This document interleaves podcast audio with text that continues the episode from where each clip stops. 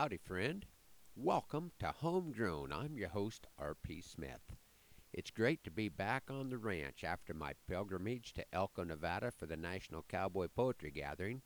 I had a wonderful time, but I think the most memorable part of the trip was probably the ride home.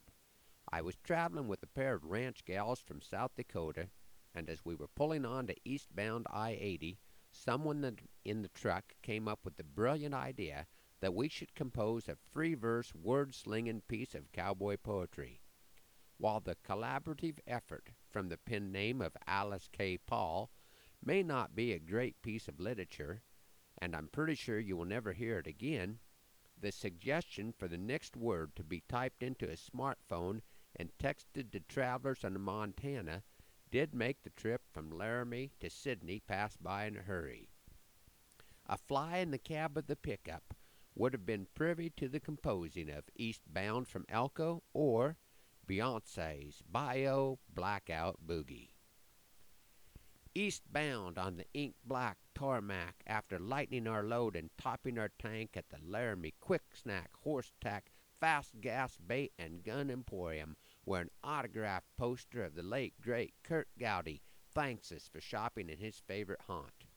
The pilot is pleased that he is able to leave the bathroom without the requirement of removing the paper towel repository off the wall and re- resting it on the counter for required reloading.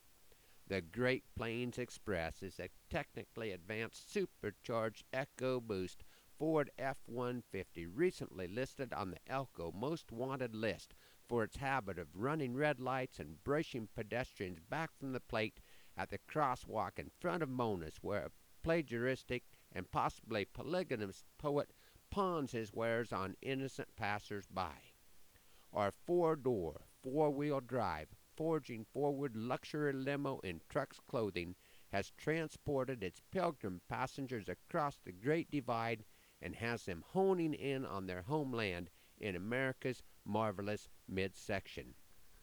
A flash via Facebook tells of the devastating, disastrous effects on the ravished ravens brought on by the respite resulting from REA inadequacy to respond to the requirements of Beyonce's bouncing ball field ballistics, with her over volume iPod being the straw that broke the camel's back.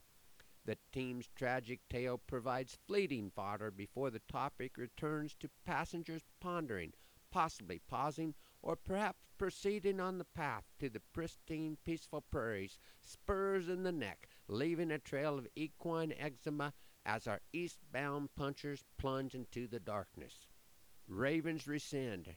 Recent reporting requiring revision and causing rambling ranchers to see to retreat from rhetoric response. The street lights of Sidney signal a stopping point for the sleep deprived and exceedingly silly wordsmith, quoth the raven, nevermore. Don't worry, folks.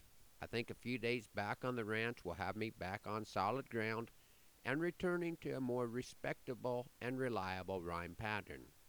I am focusing heavily on respectability because I will be speaking at the Governor's Ag Conference on Tuesday and I'm hoping the governor might consider appointing me to the position of lieutenant governor.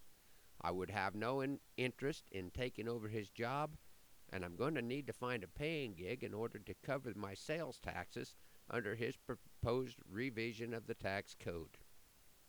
Thanks for riding along on Homegrown this morning. Hoping the Lord blesses you real good today and that our happy trails cross again soon.